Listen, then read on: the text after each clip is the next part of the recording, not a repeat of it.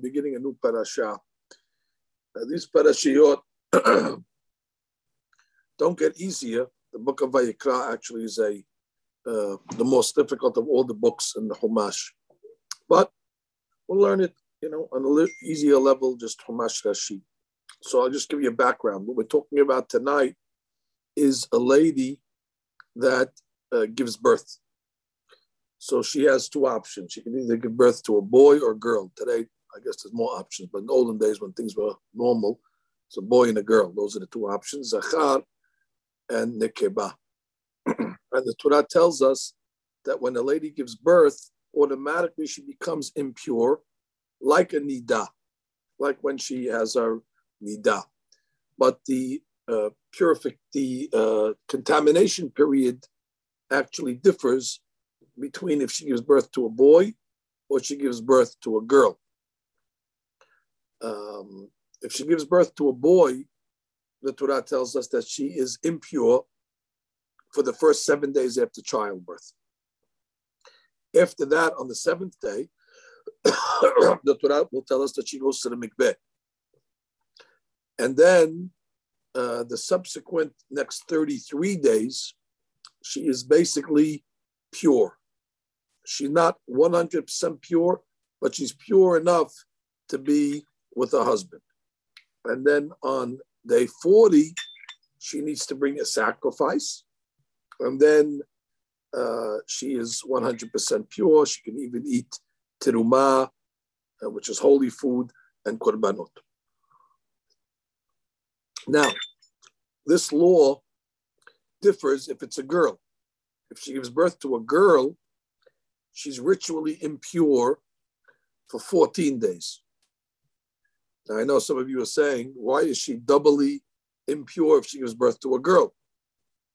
You just said if she gives birth to a boy, she's only impure for 7 days. If she gives birth to a girl, she's Teme'ah for 14 days. Well, it's a man's world, Rabotai. The point is that after the 14 days of a birth of a girl, for the next 66 days, she is tahor. And then on day 80, she will bring a sacrifice, and then she'll be able to even eat teruma and korbanot. So that's the basic rules that are working over here. Now, one more clarification. There is blood that's called dam teme'ah or dam tum'ah, blood that is teme'ah, just like when a lady during her monthly nida, that blood that comes out renders her teme'ah. It's called dam tameh. However, during the days between when she goes to the mikveh, let's say for a boy, on day 7 until day 40, even though she's seeing blood, that the Torah refers to as dam tohar. That's blood that is tahor. Although she's seeing blood, it doesn't matter. The blood does not render her teme'ah. And the same thing with a girl. The first 14 days, she's teme'ah. From 14 to 80, whatever she's seeing, that blood is not considered blood of tum'ah. It's actually called dam tohar, blood that has the status of tohar. So let's begin the parasha. We'll try to now apply everything I just said into the text. Speak to the people. Isha ki tazria, a lady who conceives, and she has a baby boy, and she will become impure for 7 days. That she is impure for 7 days, just like the days of a nida. Now, there's a few things that she points out to us over here. First of all, if you remember, what did we talk about in last week's parasha? We talked about the animals. Remember, we talked about the kosher animals. We talked about fins and scales by the fish. We talked about split hooves and chewing its cud by the animals. We went through the different birds. So Rashi points out that just like when God created the world, so the animals came first and then Adam was last. So too, when God is discussing the purity of his creatures, he first discusses the purity and impurity of his animals. And then at the end, he talks about the purity and impurity of man. So these parashiyot actually follow the same system or the same pattern as creation, as B'riyat HaOlam itself. First the animals, and then God ends off with man. Now, when it says Isha ki Tazria, why doesn't it just say Isha ki Teled, a lady that gives birth? Ki Tazria comes from the Hebrew word zera, which is the seed, which fertilizes the egg. So Rashi learns from over here that even if the lady gives birth to zera, which means she doesn't give birth to a viable child, we call that a miscarriage. So even a miscarriage renders the lady tum'ah.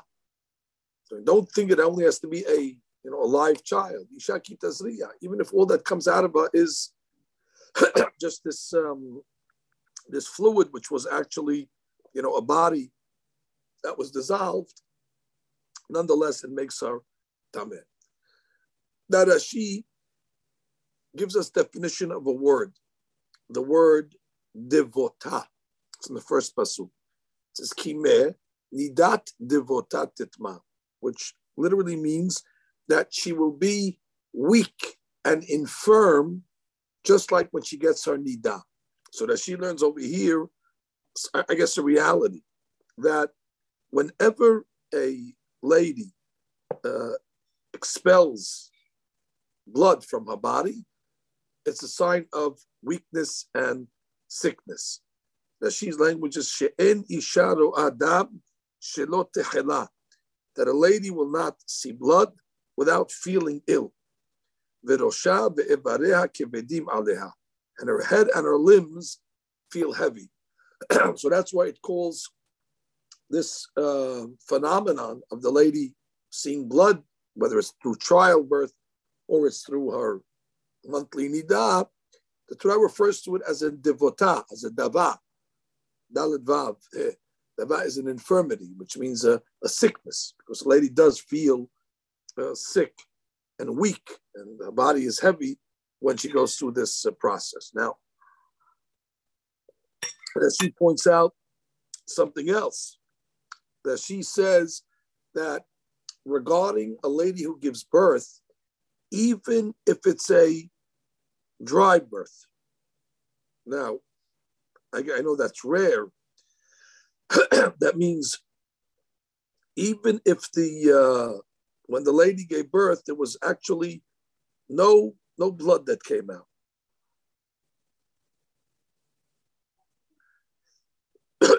Is it possible? It's a good question. So the Gemara says that it is impossible that when the lady's womb opens up, blood for sure is going to come out. But even if you didn't see it, that's the point.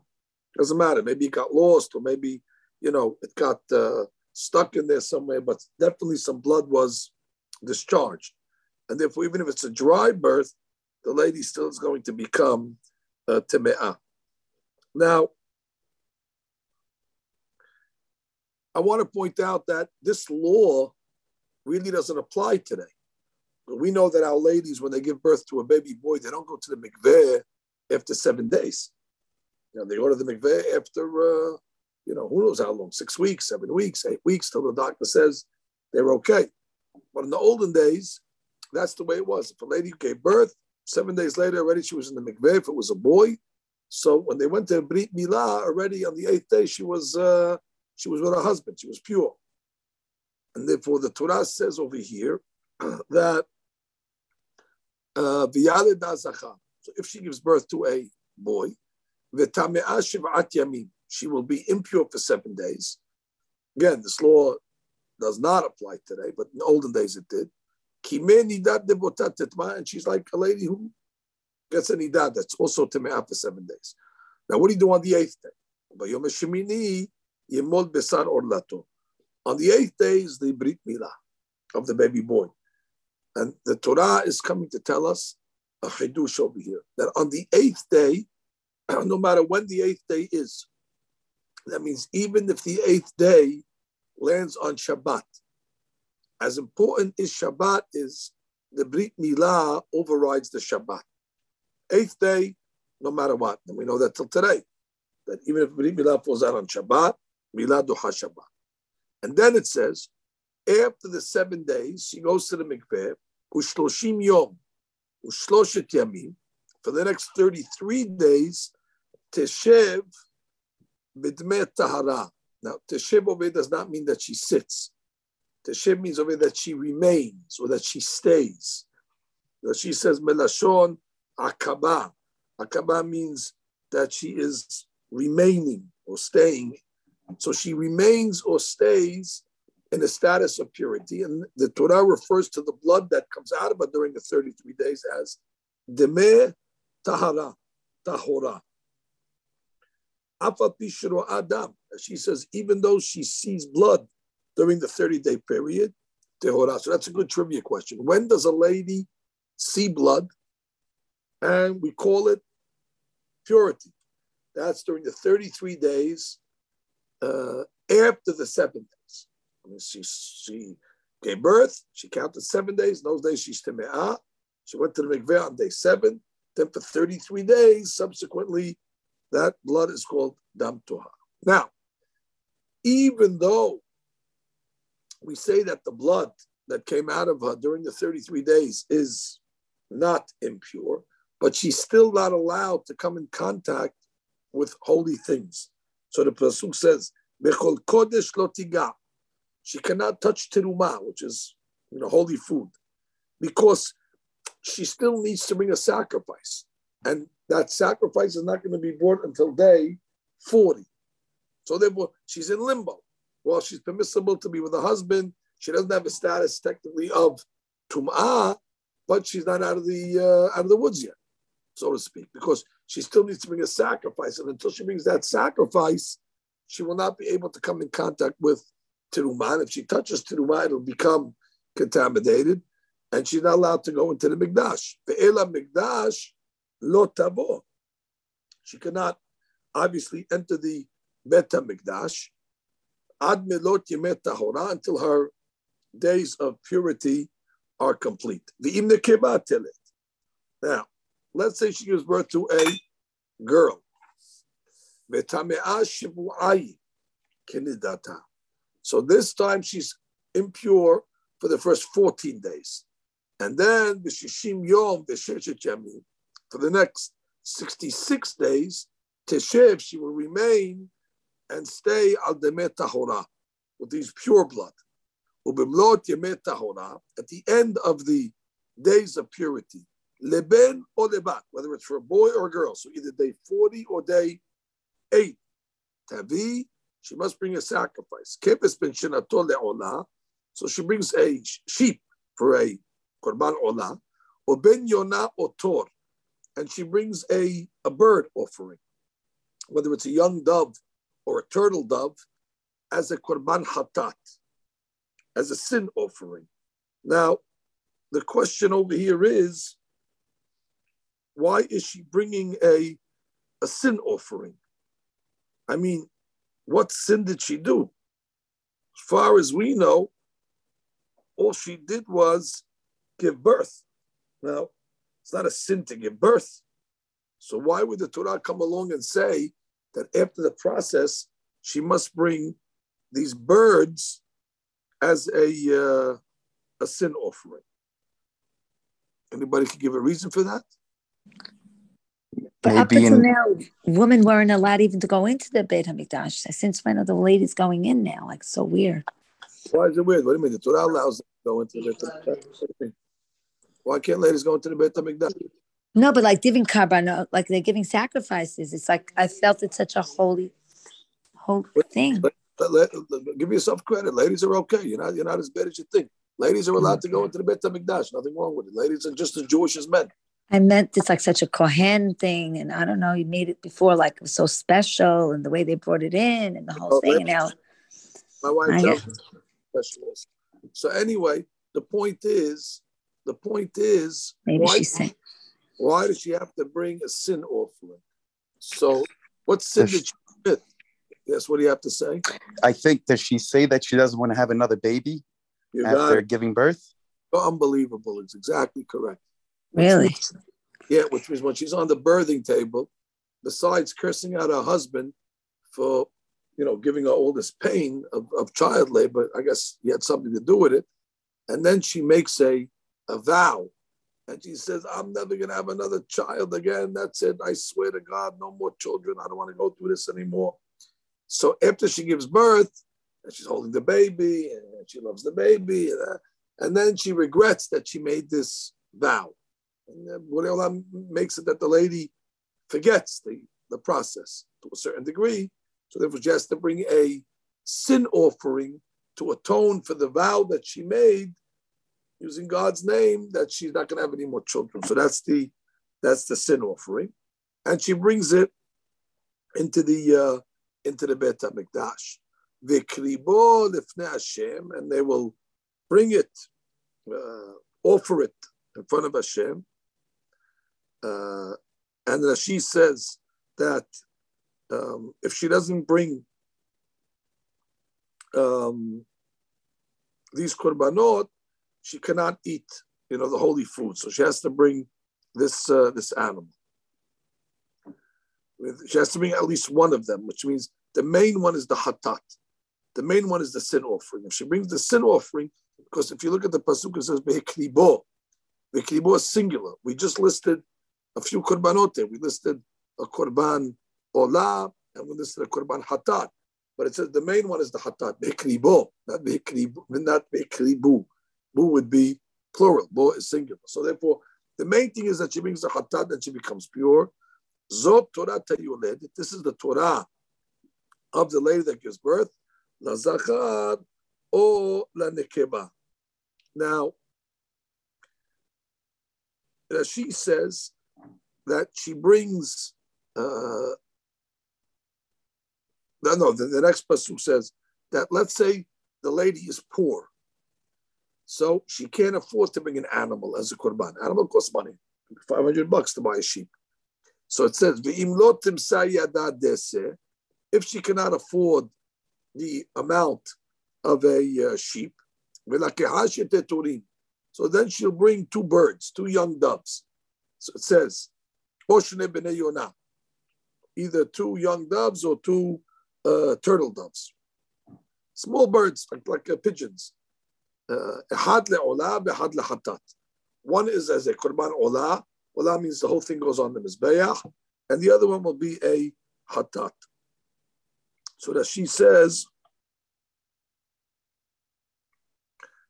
"Echad leolah beechad lehatat lo hikdima hakatuv ela lemikraah, aval hakraba hatat kodem leolah." Right, which means even though the pasuk says one for Olah and one for Hatat, that's not the order that she brings it. She actually brings the Hatat before the Olah. That's the Gemara Zivahim teacher. So the Torah is putting the Olah before the Hatat, but that's not the way it was brought. It was actually brought Hatat first and Olah. V'chiper aleha Kohen, and the Kohen atones for her, v'tahera, and then she becomes purified. So this is an old law of the Tum'at Leda. And that's, the halakha does apply today, by the way, to a certain degree, that when a lady starts to go into labor and she starts to see blood, immediately she becomes nida. And all the laws of nida kick in, so the husband cannot, hold her hand and wouldn't have any physical contact. You have these,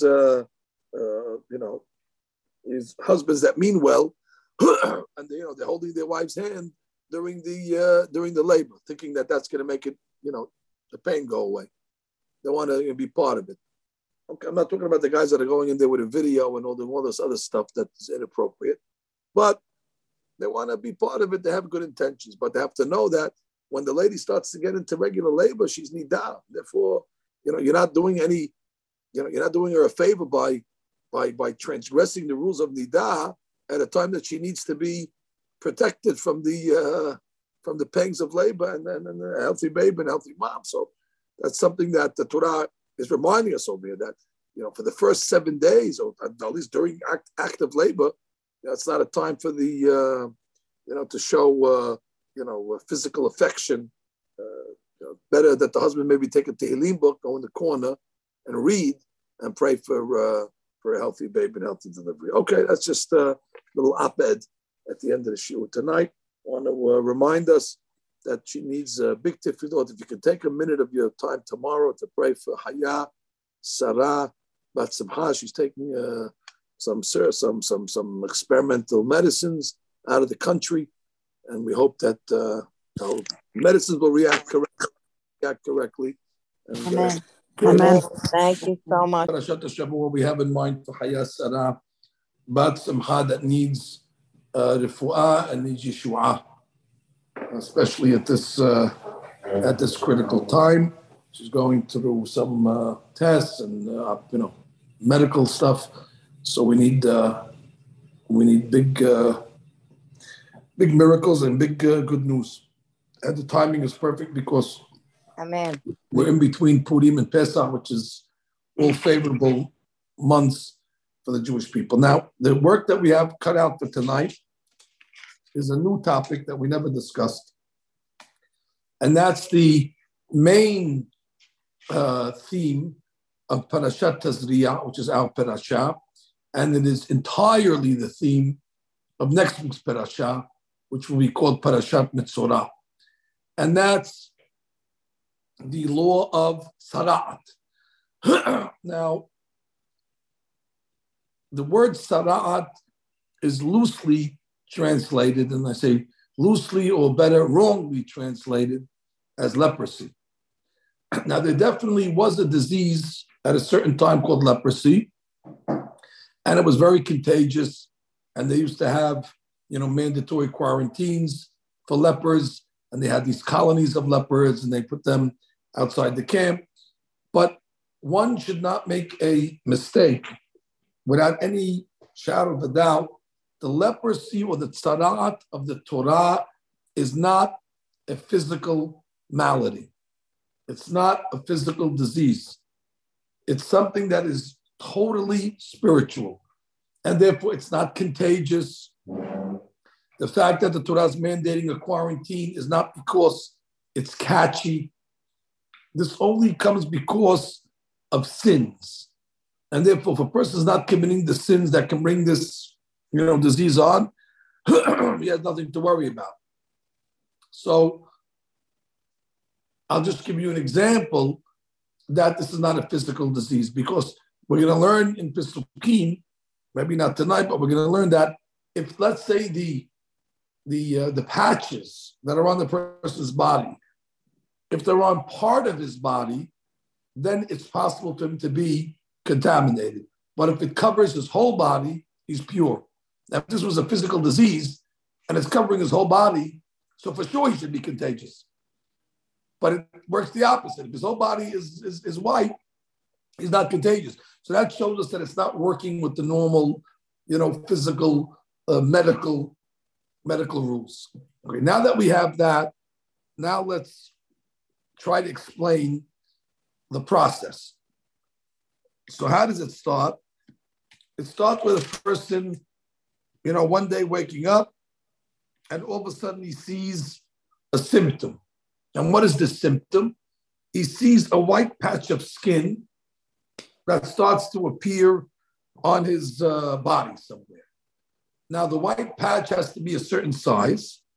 It has to be, according to the halakha, the size of a grease. Now, a grease is, let's say, 3/4 of an inch square.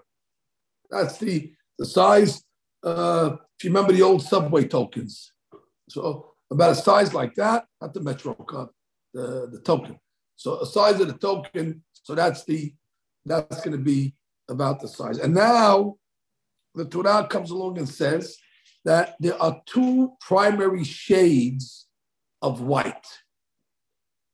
One of them is going to be called se'et, and one is going to be called Baheret.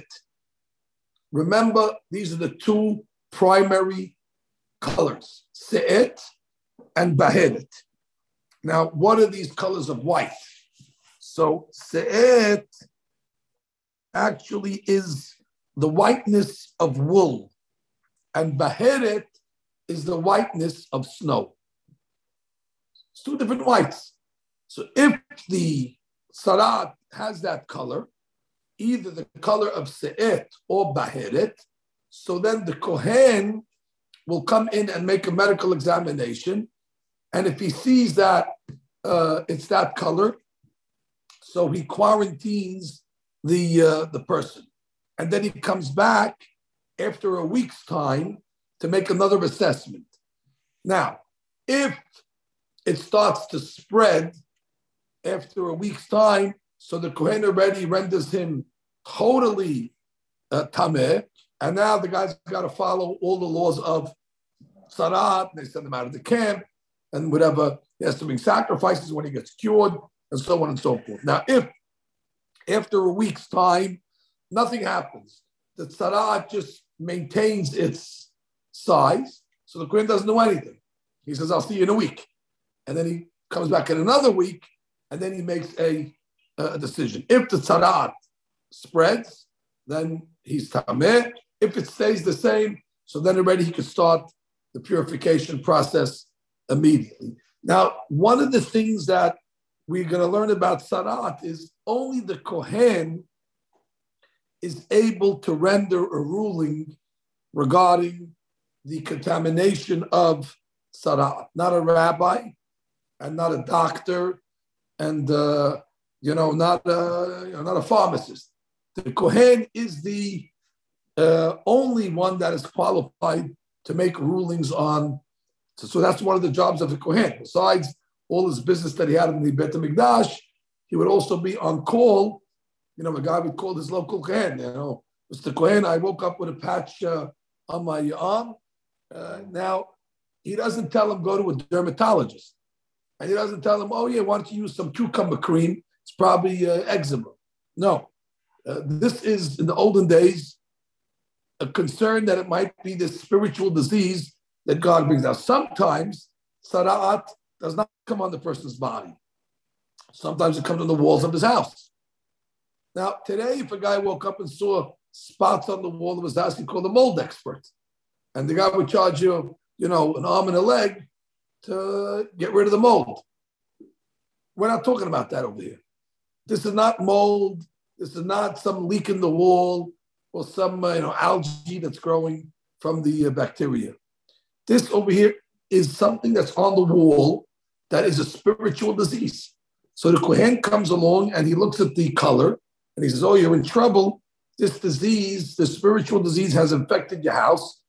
And they basically make the guy move out, and he's got to take all his possessions, and then they knock the wall down. So this is serious stuff. Now, sometimes the guy will get sara'at on his clothes. Now, he wakes up the next morning, and also he sees a white spot on his blue suit. Where did it come from? So the first thing he tells his wife, that the maid put my suit in the, in the dryer and in the washing machine. He thinks it's bleach, which incidentally happened to many of my suits. But the point is, that's in today's day. But this is not a bleach spot. This, the kohen has to come along and say, yes, you've been infected with sara'at habeged, and then the process, because those are basically the three places where sara'at can manifest itself: on the walls of the house, on the garment, and then on the body. And the rabbis tell us that God usually doesn't start it on the body. The warning signs get closer and closer if the person doesn't repent. So first it starts on the house, okay? If he doesn't repent, it comes on the garments. If he doesn't repent, it comes on his body. So it gets closer and closer to home, as they say. Now, I told you that there are two primary types of sara'at. One is called se'et, and one is called baheret. Now, there are two other colors that I need to discuss with you. They're called secondary colors. So therefore, each one of these colors has a secondary. So se'et has a secondary and baheret has a secondary.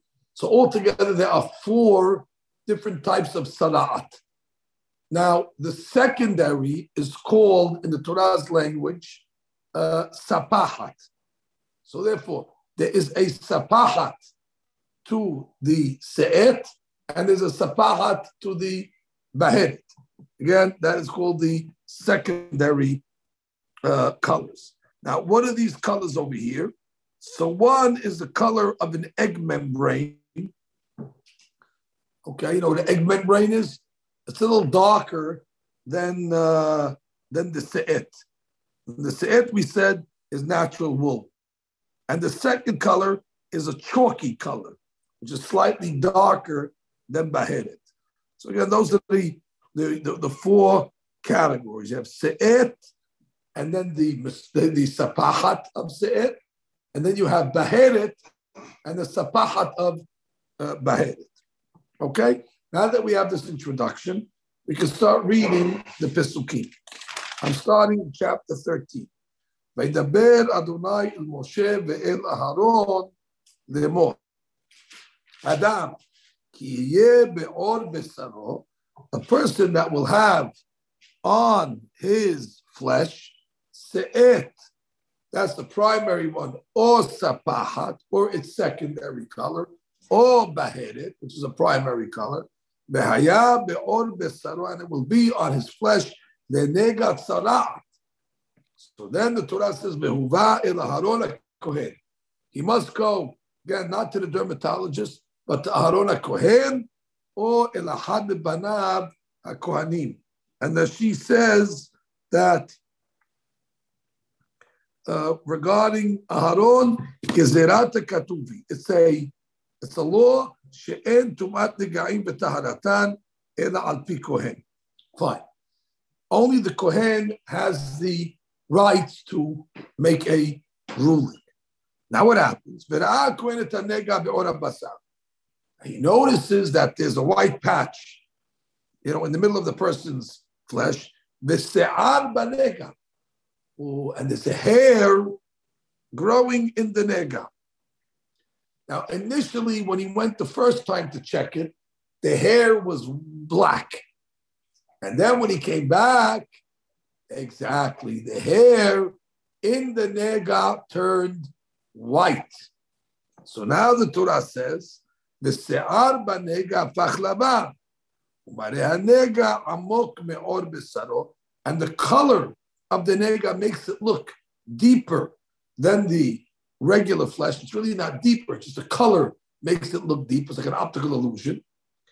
Nega tzara'atu, that is considered legitimate. Nega tzara'at, derawa when the Kohen sees it, v'timeh oto. Now, so that we learn now. One of the signs of guaranteed conclusive tum'ah is a white hair. Okay? So again, initially when he saw it, there was a black hair. Well, he didn't get nervous. I'll come back in a week. But when he came back, the white hair, the black hair turned white. Now already that's a telltale sign that the guy has sara'at. Now the pasuk says, "Ve'im baheret levanahi be'or besaro." Now let's say it's baheret color. Ve'amok en maria minaor usara lo afak laban. But this time, after the Kohen came back, the white hair in the baheret did not turn white; it's still black. So he puts him in quarantine for 7 days. So therefore, he says, "Well, it's pending. I can't make a ruling yet. The hair did not turn white. I'll come back." So, by the way, the Jews have been quarantining way before COVID. By the way, quarantining was involved. But this was not a quarantining again because of contagiousness. This was just as a punishment. Now, the Kohen comes back on the 7th day. The nega remained, stable. It did not spread. So the law is you need another quarantine for 7 days. Which means if nothing happened, he's not out of the woods yet. The Quran says, because it's still there, it just didn't spread, but it didn't go away. So therefore, we tell them, I'll be back in 7 days again. Exact 14 days. That's the 14-day quarantine. Slow to spread. Exactly. That's exactly. Slow to spread. Exactly. It's exactly. The only thing they're missing over is a mask. A mask and a booster shot. So it says over here,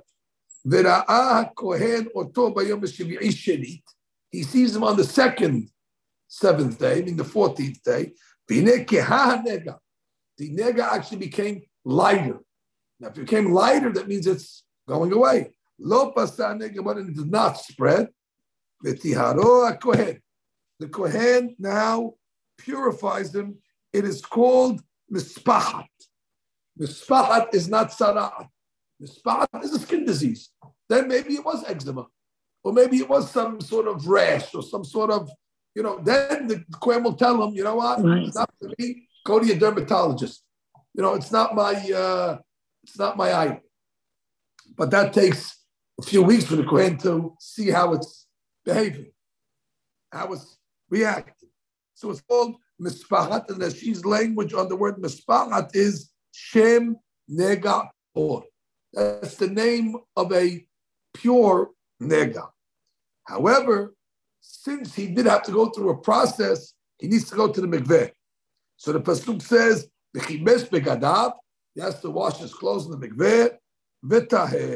Again, because since he was in quarantine, after the quarantine, he needs to go to the mikveh. Just like many of our members after the quarantine, after watching Netflix for 3 months, they also should have went to the mikveh when they came out. Because quarantine, for some people, they were watching Zoom the whole time learning Torah. For some people, they just were watching movies for 3 months. So therefore, the quarantine necessitates a tevilah. Huh? No para. You only need para aduma for corpse. But for tzara'at, you don't need the para aduma. So now the pasuk says, "Ve'im pasot tefseh hamispachat ba'or." If let's say this mispachat, this skin disease starts to spread, then already behedet habarburot kohen tarto. After the kohen looked at it, then the ashenit la kohen. And the queen comes back and says, wow, this thing is spreading. Even though he called it mispachat, which is nothing, if it starts to spread, it turns back into sara'at. And now he's called a conclusive sara'at. That's called sara'at muhlat. Until the kohen renders him totally bad, he's called a sara'at musgar. Musgar just means he's in quarantine, but now he's muhlat. Muhlat means he needs to bring korbanot, and we'll see which korban is. He has to bring the birds. He has to shave his hair. He also is sent out of the camp. Sara'ati, this mispachat actually is a sara'at. Now, just some grammar that everybody loves grammar. It's sara'at. It's called sara'ati. So that means the word sara'at must be feminine. So that she says that sara'at is feminine and the word nega is masculine. Nega means a blemish. So whenever the Torah will use the word nega, the Torah will use the word who, because that's masculine. Whenever it says the word sara'at, they'll use the word he, because again, it follows the laws of the grammar. Dikduk. Exactly, the dikduk that everybody loves. All right. Anyway, that's the introduction to the laws, not of leprosy. So I don't want anybody to come along and say sara'at is leprosy. It's a mistake. Sara'at is sara'at. It's got nothing to do with that physical leprosy that we talked about in the beginning of the class. But now you know about se'et, you know about baheret, you know about sapahat, and you know about mispachat. You learned 4 terminologies. Se'et and baheret are the primary colors. Sapahat is the secondary colors, and then mispachat is just a skin disease. Okay, Rabotai, stop over here. Hopefully, this should be for the Vashlema, Bhaya Sarah, Bat Simha, and the Fanana Betokshan Hodam Moisrael.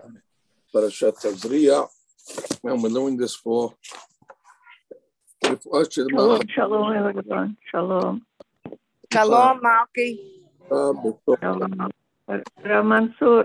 that we study for Refu Shlomo Zachari Shimon ben Ravalkin. We are up to Perek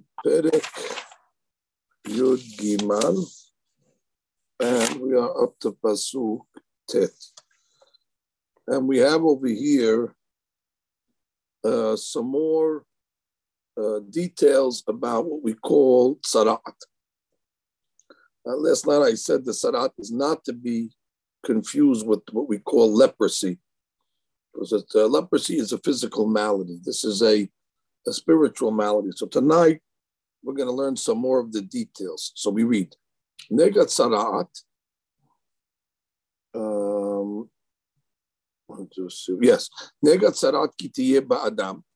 If a person has a tzara'at affliction on himself, v'huva ila kohen, so they bring him to the kohen. Like we learned last night, only the kohanim are able to diagnose tzara'at. V'ra'a ha-kohen, and the kohen will take make an observation. V'hineh se'et levana ba'or. So we learned yesterday that one of the types of sara'at is called se'et. It's a white color of skin. So discoloration of the skin, and it's white. And we also learned last night that one of the signs of Tum'ah is if there's a white hair that's growing in the white patch. So the white hair is a sign of Tum'ah. So the pasuk says, so the black hair that was in the patch turned white. Basar hai baset. Well, there's another sign of Tum'ah, and that's called basar hai. So let's talk about basar hai for a minute.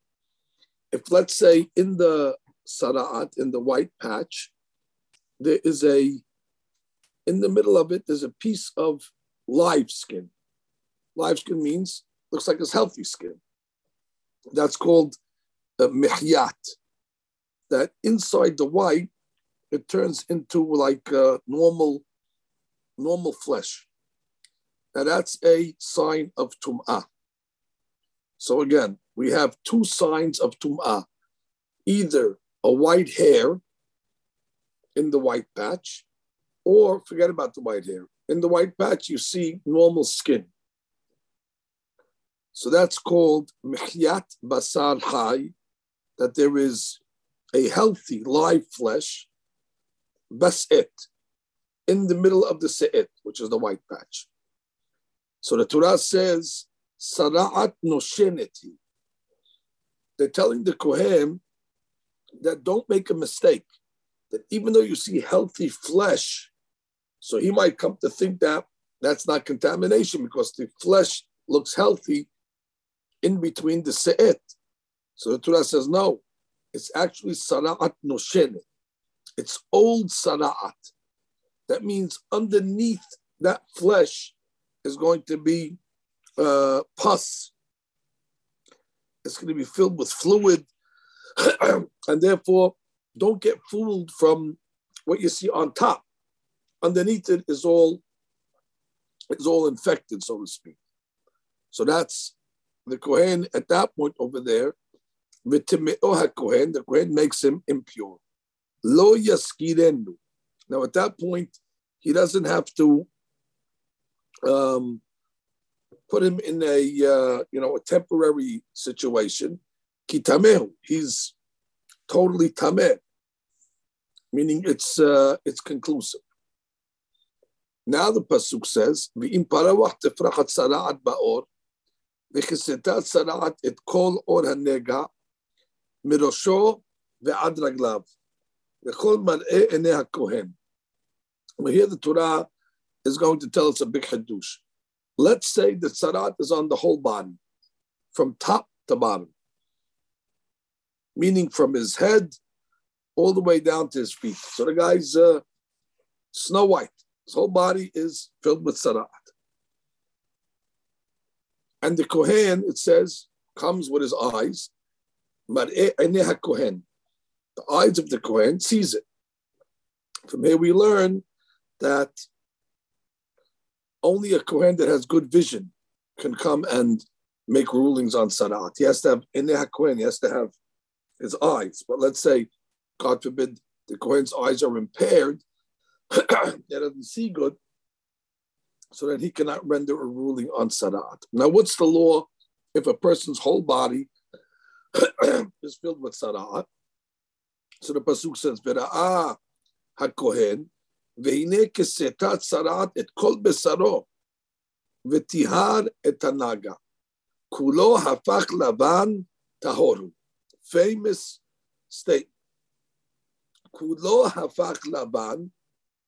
If everything turned white, tahor.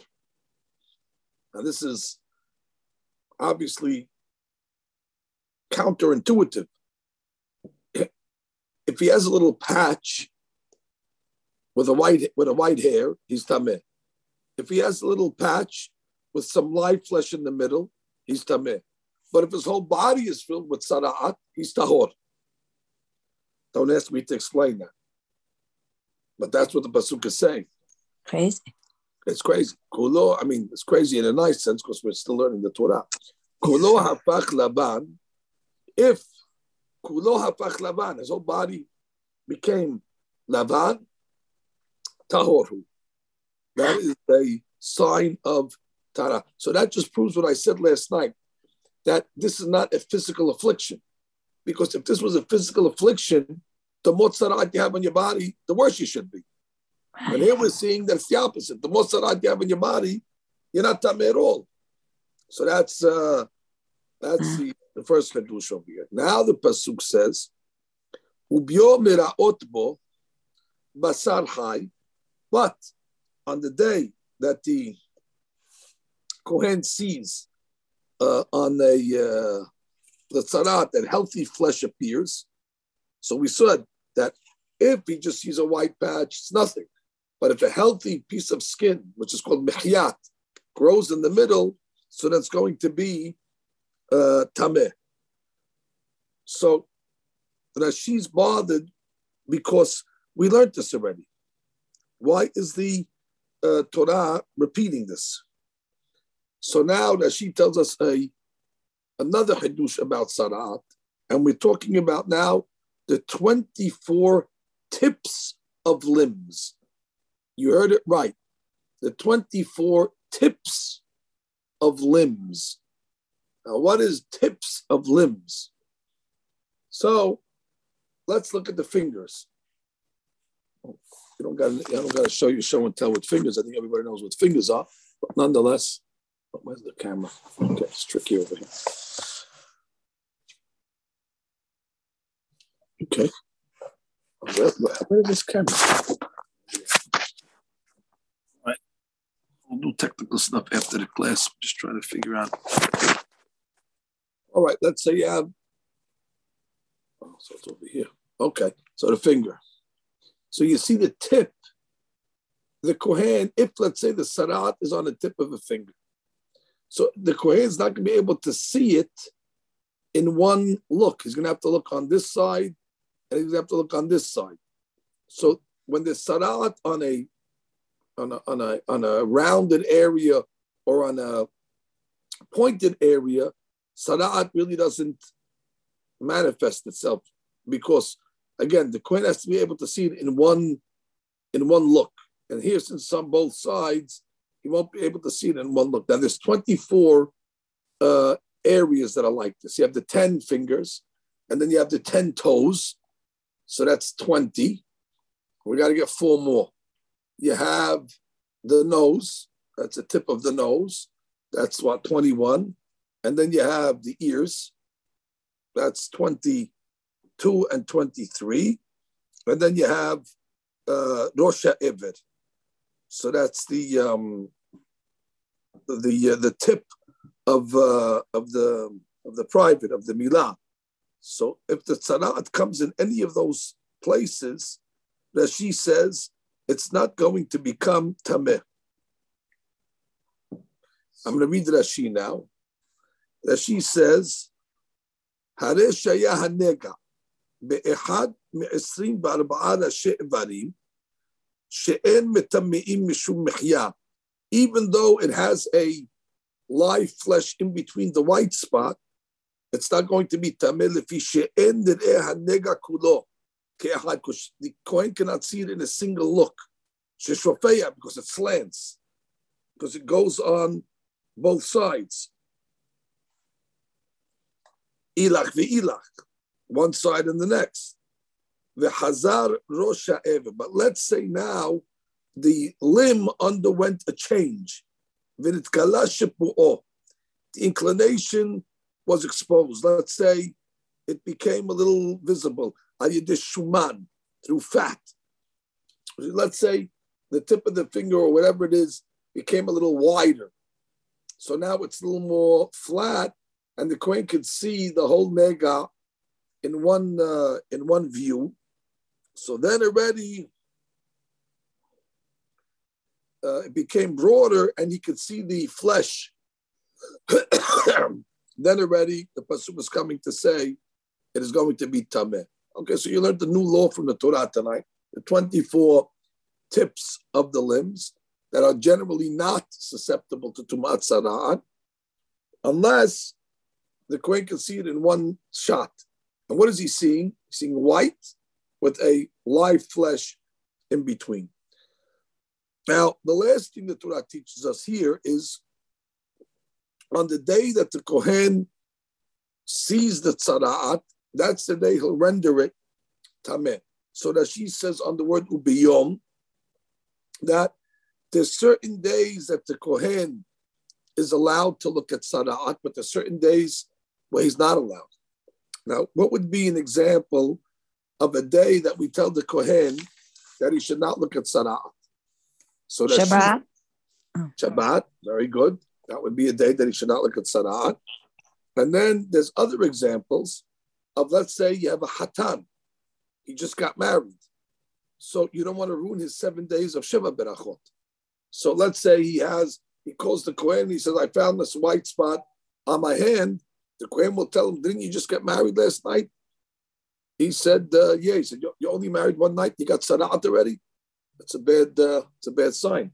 But nonetheless, the Kohen will not come and make a ruling because he doesn't want to interrupt the 7 days of Sheva Berachot. So he won't make a ruling not on his body, not on his clothes, and not on his house. Furthermore, the Kohen does not come make a ruling on the holidays, on the festival, because you have 7 days of holiday. And therefore, if the Kohen's going to come and render it tameh, it's going to ruin the holiday. So therefore, the Torah teaches us from there that there's only certain days that the Kohen sees it, certain days he doesn't. Now, on the day that he comes and he sees there's live flesh in it, v'time'oha b'asarahai tamehu. It's tameh tzara'at hi. I'm sorry, tzara'atum. It is tzara'at. Ochi yashuba b'asarahai v'nepach le'lavan. But let's say the opposite. Let's say he came back and he sees that the live flesh that was in the middle of the white turned white.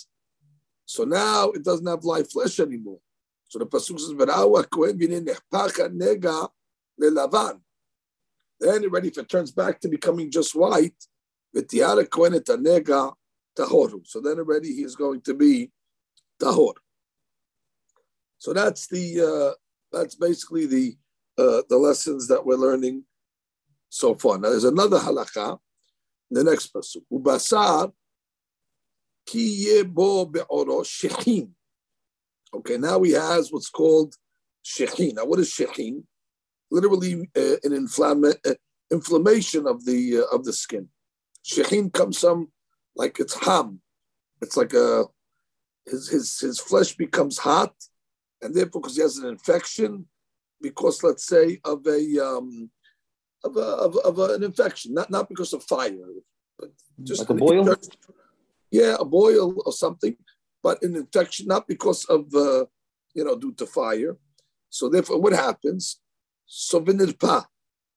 And let's say the inflammation went away and it got better. But in the place where the infection was, another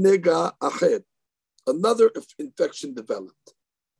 So here's a case where you had a shechin, which is not a sara'at, and the shechin cured itself. And then in the place where the shechin was, all of a sudden, the sara'at popped up.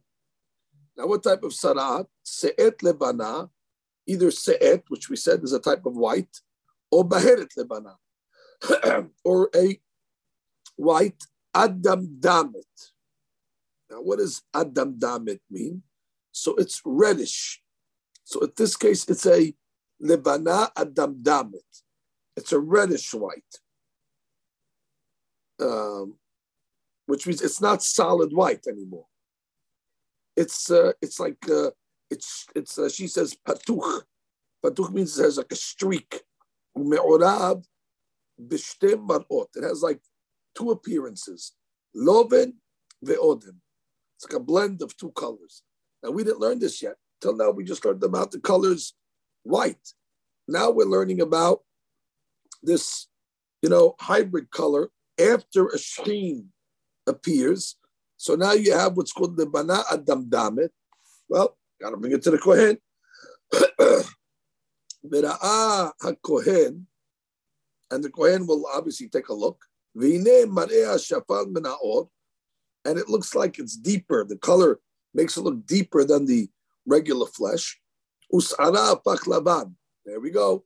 You have a sign. White hair. White hair is a sign of Teme'ah.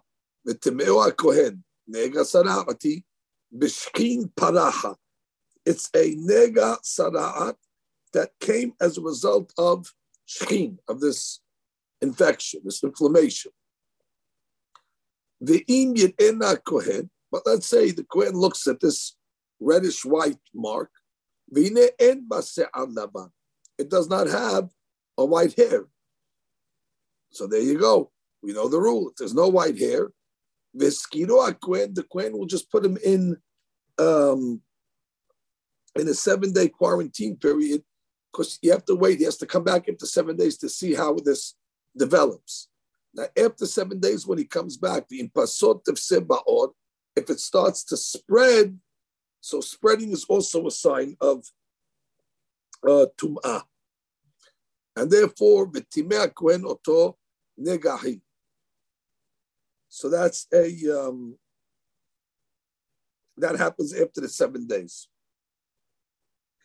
Lastly, the pasuk says, "Ve'im tahteha ta'amod baheret lo pasata." But let's say after a week later he comes back, and it remained in its place without spreading. So then it's not sara'at. It's called sarevet hashechin.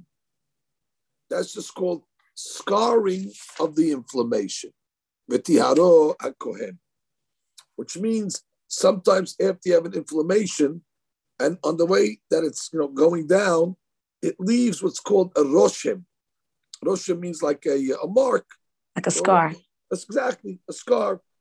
It's just because the body was heated in a certain place, and that heat exactly leaves a mark in the inflammation area. Right. And therefore, it looks like a different color, but it's really not sara'at. It's called sarevet. Sarevet is, again, a scar. In that case, the Kohen is going to render it tahor. So, wow, this is really amazing stuff that really we have no connection with, this is not a pimple or a wart or something. This is real stuff. Maybe they had autoimmune disease then. Who knows? Yeah, but that's the point. This was not a physical disease. This only came because of habarburot. This had nothing to do with, like we say, some type of infection. This is because either the guy's speaking lashon hara, or he has ga'ava, arrogance, or he's stingy. The Gemara later on is going to tell us the different reasons that sara'at comes from. But again, it's not catchy. If a person doesn't have the avera, he doesn't have to. So this is not COVID. This is something that is, again, a signal from God that the person needs to make some religious amends. Okay, it's a beautiful piece. We're learning the Torah of Hashem. It's fantastic. We're connecting to God through these laws, and it should be for Refuah Shema for all Chol Amo Israel. Thank you. Rabbi, yes. Why was it white with the black hair? You think white is pure, and maybe black, or yesterday we spoke about. Yeah, I'm not going to confess that I can give you that answer. Okay, because a lot of this is, it's a hook. A lot of this is just one of those unexplained laws. You say, why white? You're right. White is usually a pure color, and you'd expect, let's say, a purple or something like that. No offense, purple or something like that. That would be, but no, it says white. Well, guess what? When you look at the skin, white is not a healthy color skin, by the way. White is like albino. You look at that white on a normal skin, that's not supposed to be. Maybe white in the talet is pure, but white on skin is sickly. Right. But again, that's for sure. It's not sickly as sara'at. I'm not saying if a guy is white on his skin, it's only going to be tameh again if there's a hair of white. Exactly. Black. White hair grows in it, or it has live flesh in the middle of it. Now, I'm not telling you if a guy grows a white patch on his skin and it's not sara'at, that doesn't mean that he's okay. He should go to his dermatologist and get some, some cream for that. Then you got to take out the cucumber soap, like I said last night. Yeah. But, besides that, if it's sara'at, all the creams and all the, lotions. Not going to help. It's not helping. That's the only thing that's going to help is teshuvah. Thank you. Have a good night, Rabbi.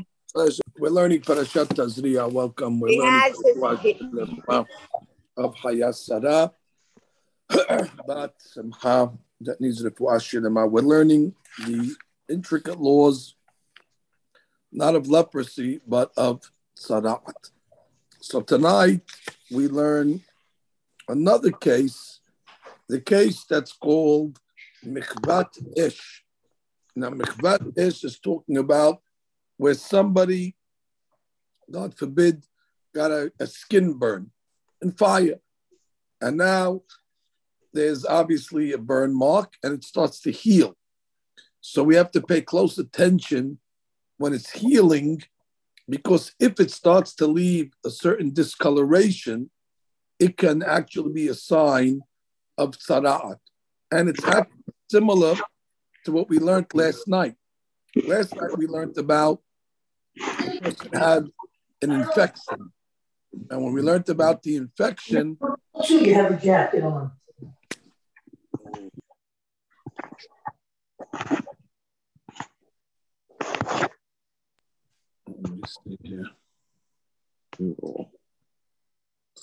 So we learned last night about somebody that has an infection that is healing and it causes swelling, and we said that if it has a discoloration where it becomes whitish reddish, so then already that's a sign that it's developing into tzara'at. So the same law is going to apply to a case where a person didn't have an infection but had a burn. And now in the healing process, it started to form this discoloration. So let's read the Pesukim. We're starting in chapter 13.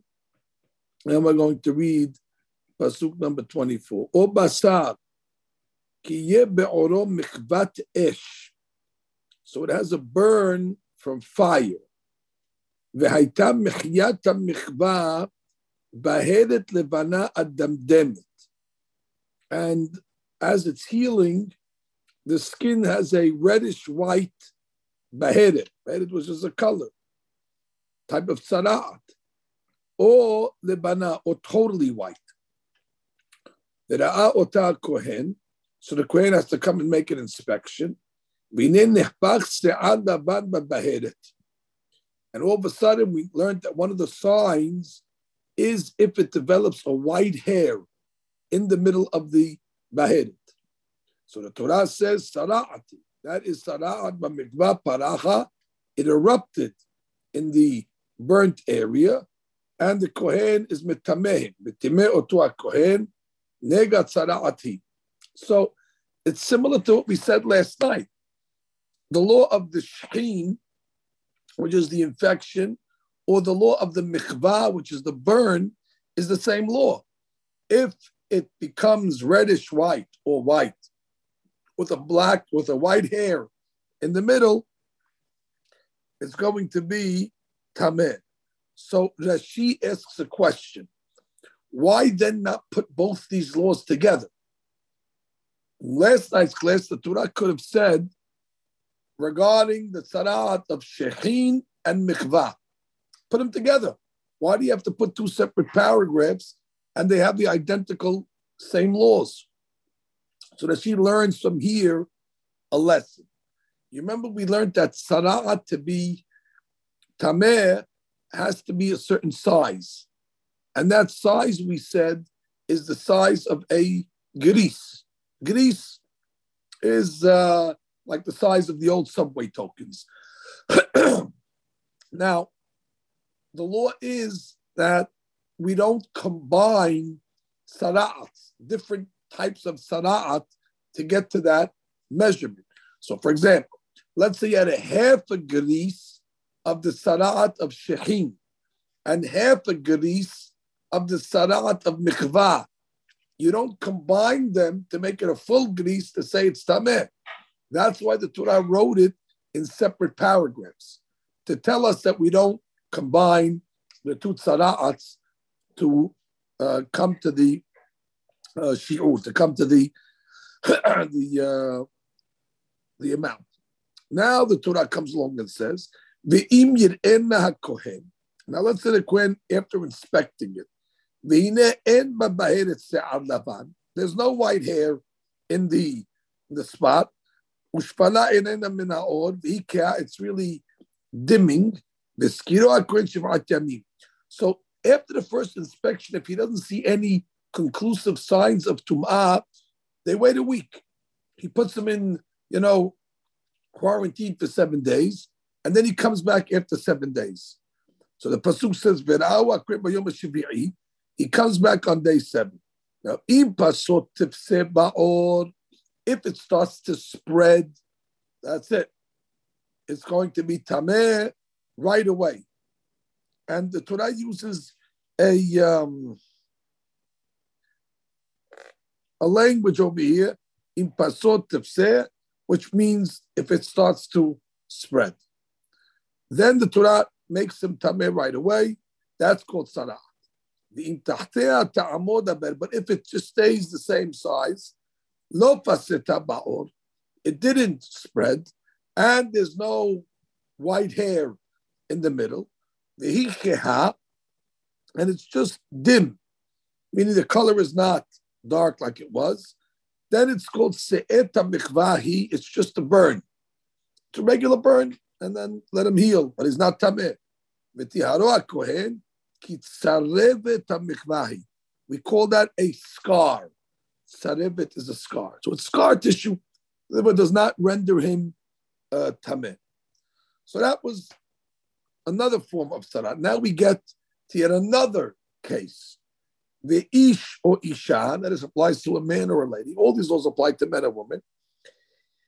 Ki yebo nega, so he has an affliction.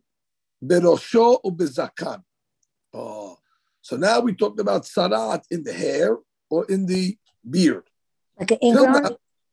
What is that? An ingrown like? No. No, sara'at means the same item that we're talking about, okay. A white color of skin that develops in the scalp, in the head, or develops in the beard. Now, again, like I said, this law applies to men and women. You don't find it too often that women have beards, although I'm sure today you can find anything. But for sure, it's talking about in their head as well. So now, this law is coming to teach us that there's different signs. And I'm going to tell you the different signs.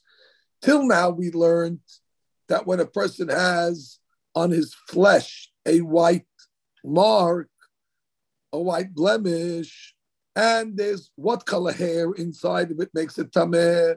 What color hair? White. Bingo. That's white. So therefore we said that's a sign of tumah. However, when you have a affliction, again, a white spot in the head, in the scalp, or on the beard, then we don't make it tameh with a white color hair, but we're going to make it tameh with a yellowed colored hair. The hair turns yellow. And we're going to read that in the pasuk now. Vera'ah kohen et nega. The kohen sees the affliction. Ve'ineh mar'ehu amot ben ha'or. And its appearance is deep into the skin. It looks like it's deep into the skin. Ubo se'ar tzahov. Anybody speaks Hebrew, tzahov is yellow. Now, can anybody tell me there's another word in Hebrew that sounds like tzahov that also is yellowish? Anybody know that word? Tzahov. It has two out of three letters. Zahab. Very good. Very good. Gold. Very good. Rashi says that tzahov is actually a variation of the word zahab. It actually has the same letters except the tzadi and the zayin. Because if you look at the color gold, gold also is yellowish. And therefore, tzahov and zahab are from almost the same word. Very, very important. Interesting. Now, if he has this yellow hair, now a sara'at that's on the scalp or in the beard is called netek. So the Torah says neteku. It's called a netek. Sara'at arosh or azakan. It is indeed sara'at of the head or the beard. Now let's say he inspects it. And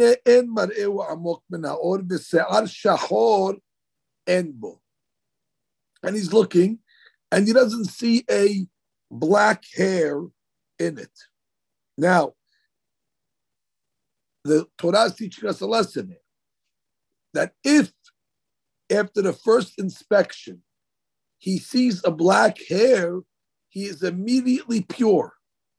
Remember we learned in the other cases where you have on the skin, if he sees a black hair, he quarantines him for a week until he comes back and checks him again. That's by tzara'at on the flesh. But tzara'at on the hair, a black hair in the middle of the tzara'at is an immediate sign of purity. And therefore, he doesn't have to come back. But let's say he doesn't see a black hair yet, but he doesn't see a yellow hair either. So therefore, he's in limbo. So the Torah says he puts him into quarantine. And then after 7 days, first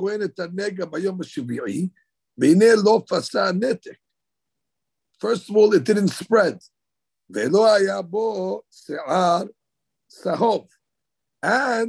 it doesn't have a yellow hair in it. So then we know that since there are no signs of tum'ah, so the Torah says that what do you do in such a case? Well, let's say he sees on the 7th day, there's no signs. So now the Torah says something interesting. V'itgalach. V'itgalach means he must shave his head all around the netik. And you'll see why. V'itgalach et netik. I'm sorry, v'itgalach. V'etanetik lo yigalayah. Now, literally the pasuk means that he should shave the hair, but he should not shave the netik. Now, it's impossible to shave the netik because the netik is a piece of white skin on the head. How do you shave that? So what it means to say is that you don't shave around it. You just leave a little perimeter of like 2 hairs around the white spot, but he shaves the rest of the head. And what is the purpose of this? So it'll become easy to tell Next week when the Kohen comes to recheck it, if it's spread, because you're creating a border around it.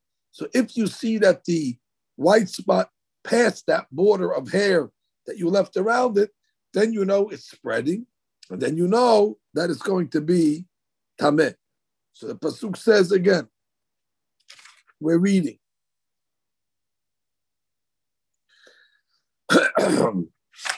I'm reading pasuk lamed gima. Bet galah. Galah means that he should shave himself. Bet netek lo ligalaya. And around the netek, he should not shave. Vizkir a kohen et netek shevat yamim shenit. And the kohen then leaves him in quarantine for 7 days. He looks at the 7th day, but didn't spread. And the Kohen says he is tahor. Here's a case, and this happens sometimes, where let's say the Kohen says, you're good to go, you're tahor. And all of a sudden, after he tells him he's tahor, it starts to spread. So it's like he got a false positive. He told him you're okay. When he left, all of a sudden the next day started to spread. So he goes back to the Kohen.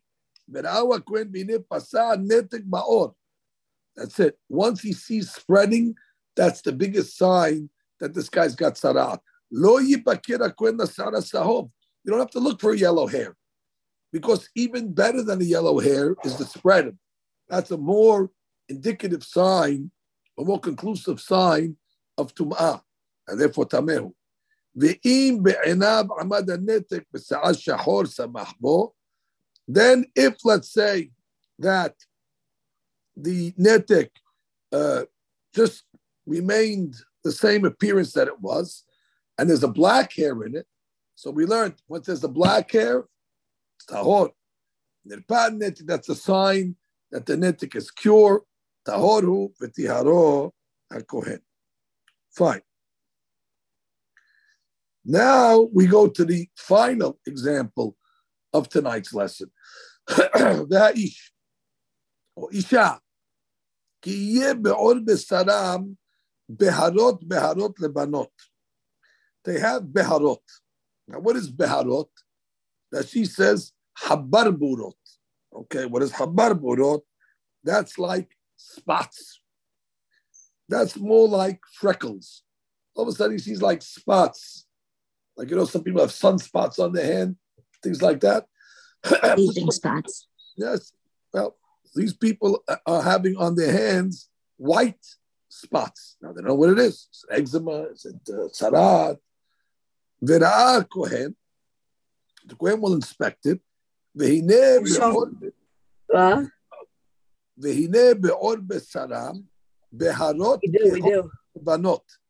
he has on his head, he has dim white spots. So this is called in the Torah's language, Bohak.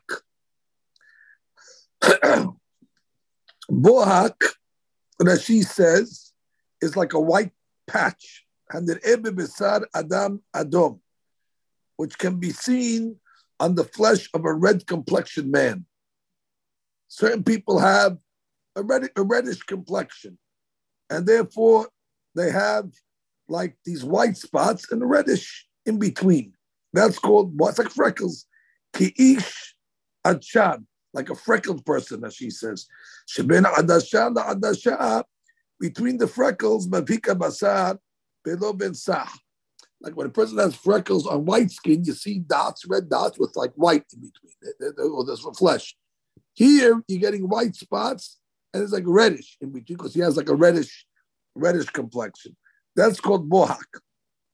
We have good news for the members. Bohak is not Sara'at. And therefore the Torah says, tahor hu.